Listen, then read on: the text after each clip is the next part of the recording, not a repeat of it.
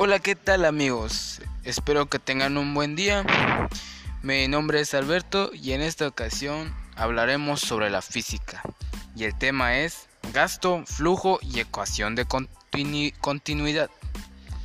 Y en primera, el gasto es la relación que existe entre la cantidad de volumen del flujo que pasa a través de una tubería en determinado tiempo que la fórmula para calcular el gasto es igual a velocidad entre tiempo.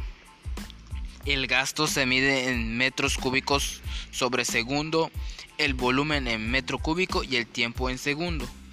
Además el gasto puede calcularse como gasto es igual a área por velocidad, que sería otra fórmula. Y el área se mide en metros cuadrados, mientras que la velocidad en metros por segundo metros entre segundo. Bueno, ahora pasamos al flujo. Y el flujo se define como la cantidad de masa de fluido que puede pasar a través de una tubería en determinado tiempo. Y se describe como flujo es igual a masa entre tiempo o flujo igual a densidad por gasto. Esas serían las dos fórmulas para calcular el flujo. Ah, y el flujo se mide en kilogramos entre segundos, la masa en kilogramos y el tiempo en segundos.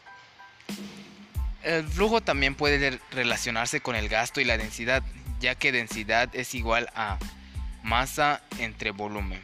Entonces, masa es igual a densidad por volumen y sustituyendo en la fórmula de flujo, flujo es igual a densidad por volumen entre tiempo podemos realizar otra sustitución, ya que gasto es igual a velocidad entre tiempo y queda flujo es igual a densidad por, gasto. Perdón. Considerando que el volumen de líquido que entra por la tubería es la misma que el volumen que sale por ella, podemos obtener una relación denominada ecuación de continuidad la cual establece que la cantidad de líquido que pasa a través de una tubería angosta lo hace, lo hace a mayor velocidad que cuando pasa por una tubería más ancha. Como el volumen es constante, el gasto también lo es, así que gasto 1 es igual a gasto 2.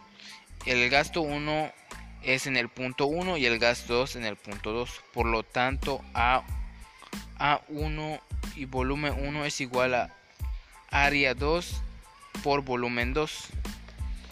Y pues esto sería un sería una definición y pues aquí les, les mencionamos algunas fórmulas para calcular el gasto, el flujo y algo de la ecuación de continuidad.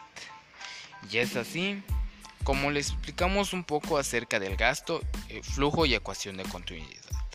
Muchas gracias y espero que les sirva de mucha ayuda.